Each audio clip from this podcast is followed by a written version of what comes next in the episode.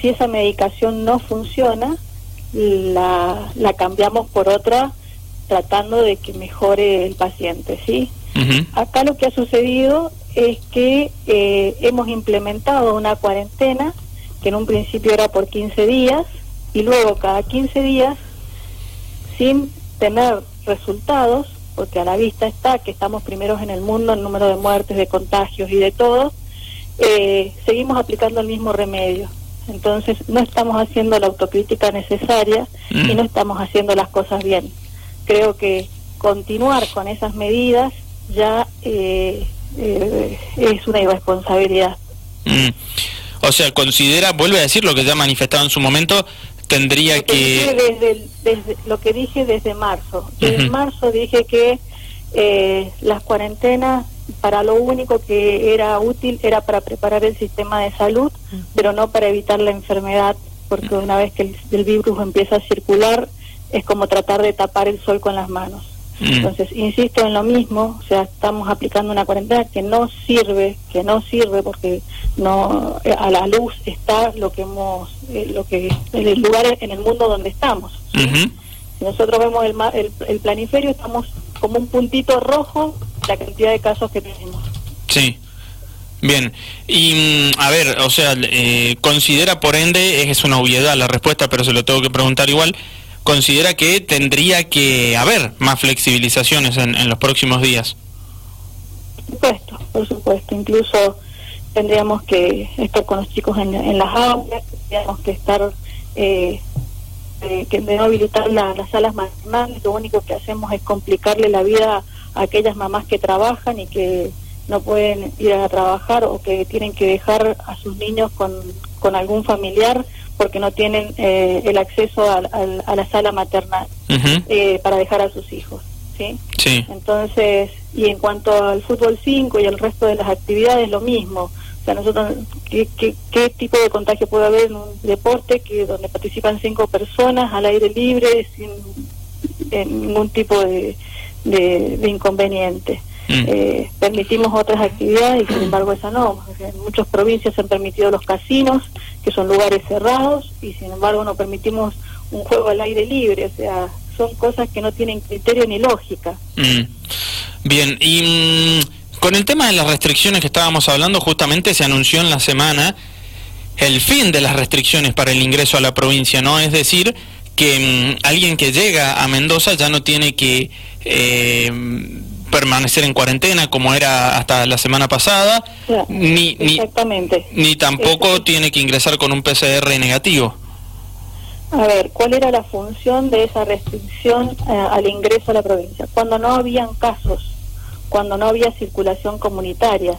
En ese, en ese caso quizás estaba eh, avalada esa, esa medida pero una vez que hay tantos casos como en el resto de las provincias y que hay circulación comunitaria, no tiene sentido mantener a alguien encerrado sin eh, ningún tipo de, lógica, ¿sí? Eh, yo este proyecto lo presenté en septiembre, que se liberaran las restricciones para el ingreso a la provincia. Por un lado, porque me parecía ya eh, que no, no tenía sentido crítico eso, y por otro lado, porque la verdad que las aduanas internas se, se abolieron hace muchísimos años, más de 100 años. Entonces, tener aduanas internas dentro del país donde se restrinja la circulación de los ciudadanos o de los habitantes del país me parece una aberración. Y eso eh, ha tenido consecuencias muy graves y sigue teniendo consecuencias muy graves en el resto de las provincias, de familias que no pueden verse, de, de personas que no pueden viajar por salud, de personas que no pueden reencontrarse con, sus seres queridos y que eh, tienen que, hacer una odisea para poder atravesar uno o dos límites provinciales. Eh, entonces, creo que esa medida que es restrictiva, que es violatoria de la Constitución, eh, debiera ser levantada en todas las provincias.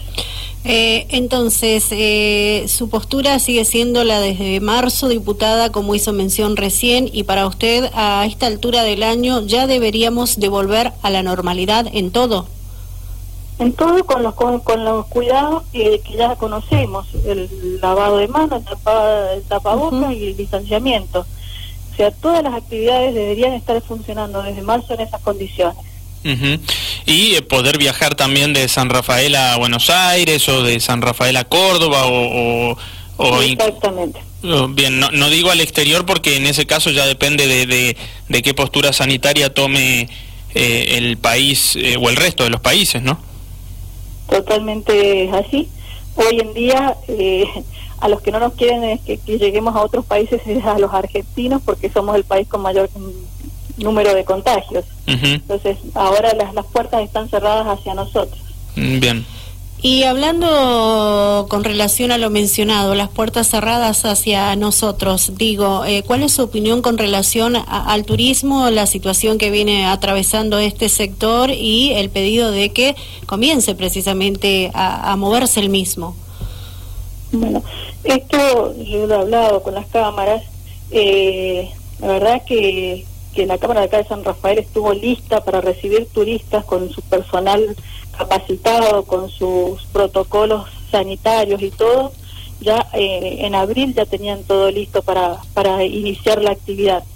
Y sin embargo, eh, no se lo permitieron y eso dejó muchas consecuencias porque hubieron muchos emprendedores que tuvieron que, que, que cerrar sus emprendimientos y que no mm, ya no están entre nosotros, ¿sí? eh, el hecho de que nosotros ahora hayamos abierto nuestros límites eh, interprovinciales creo que nos hace eh, un lugar eh, que puede ser de elección para el resto de las provincias que quieran vacacionar eh, y considerando que mucha gente no se va a poder ir al exterior y mucha gente no va a poder ir a otras provincias porque están cerrados sus límites, creo que Mendoza va a ser un, lugar importante de, para la atracción turística y que ojalá eso sirva para recuperar aquellos emprendimientos que eh, sufrieron muchísimo las consecuencias de esta pandemia.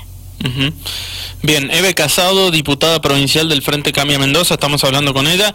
Diputada, esta semana se aprobó en, la legislatura, justamente en, la Cámara mencionada, eh, este proyecto que busca producir cannabis en Mendoza con fines medicinales, ¿no? Algo que se venía tratando desde hace bastante tiempo. Sí, la idea, eh, el uso medicinal del cannabis, medicinal, ¿sí? No recreativo. Correcto. Eh, eh en la provincia no estaba no estaba eh, permitido por lo que eh, esta ley lo que va a hacer es avalar eso eh, que podamos producir y podamos comerciar en la provincia el, el, aceite de cannabis.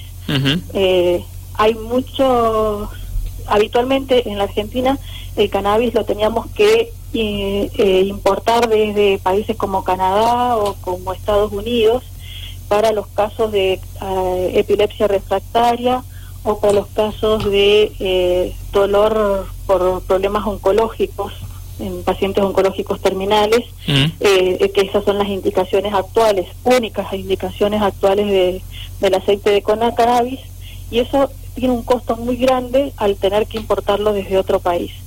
Eh, con, con la aprobación de esta, de esta ley, lo que hacemos es que nosotros en Mendoza podamos producirlo, ¿sí? Y no solamente para uso eh, sino para poder eh, ser una actividad económica más, poder eh, venderlo en otros lugares, ¿sí?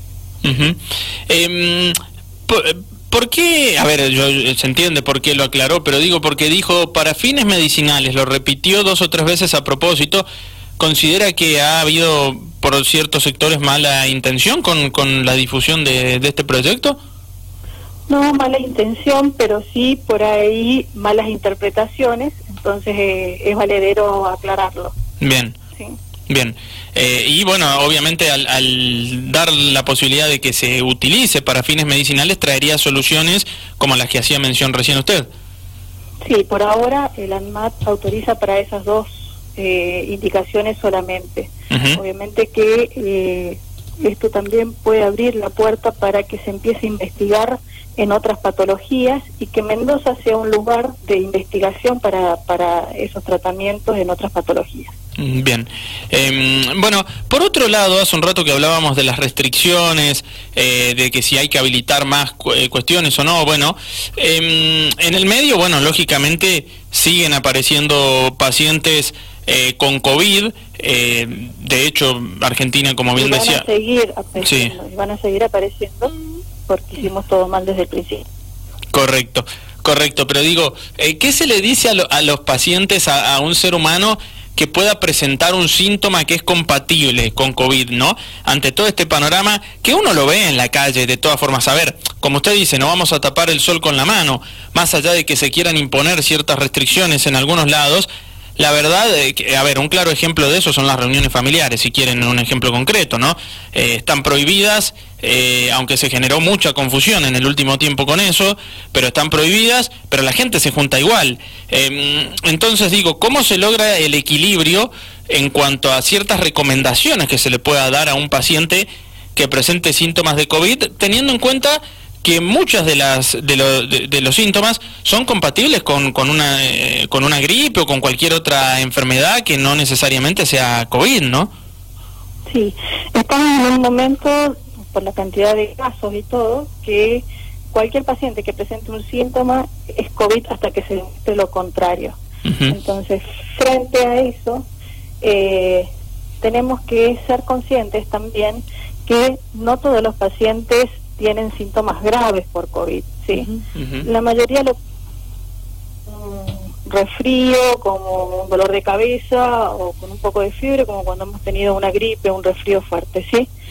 Eh, un dolor de panza.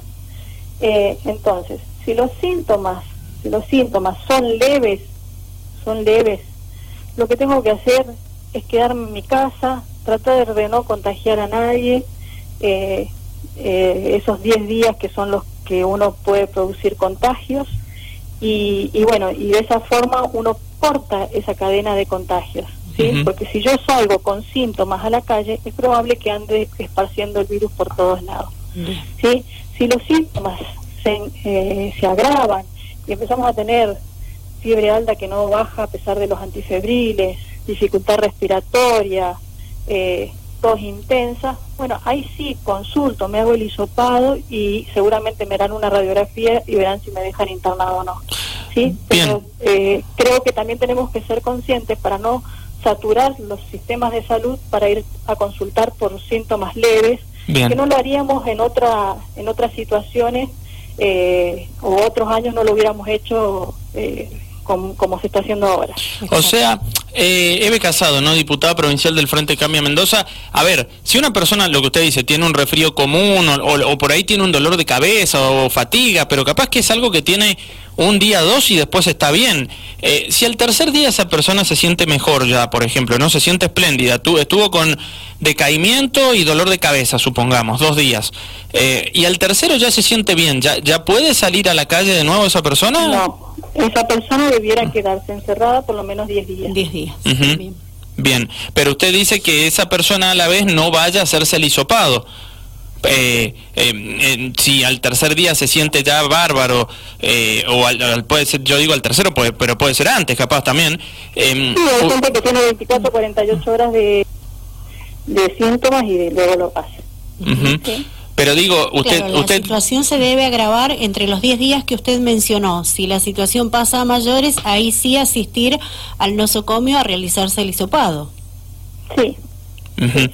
Correcto, pero si no, no. O sea, que no concurran a, ocupar un lugar eh, por... por ciento más leve no tiene, no tiene sentido ocupar lugar, eh, ocupar personal de salud que están agotados, ocupar eh, y perder tiempo en una guardia de un hospital esperando que le hagan eh, el hisopado eh, por un síntoma leve. Por ahí eh, creo que es mejor que se quede en reposo, que se quede aislado y que no ande circulando por la ciudad. ¿sí? Ahora, yo entiendo perfectamente el concepto, pero en cierta manera también digo, se genera un dilema en esa situación, ¿no? Porque digo, a vos te puede doler dos, o podés estar resfriado y, y con fiebre dos días, no tener coronavirus, Eh, pero a pesar de eso, eh, según lo que estamos hablando, es como que 10 días hay que quedarse en la casa igual, cuando capaz que al Habría que quedarse, habría que quedarse eh, por esta situación eh, especial que estamos viviendo. O sea, es parte Mm. de la responsabilidad social que tenemos que tener cada uno. Eh, nosotros estamos en una pandemia, está hay circulación comunitaria del virus y los que somos responsables de que esa circulación comunitaria deje de suceder somos cada uno de nosotros si tenemos algún síntoma. Entonces, creo que también hay que llamar a la, a, la conciencia de cada uno y eh, si no queremos restricciones y eso, por lo menos restringámonos cada uno cuando tengamos algún síntoma.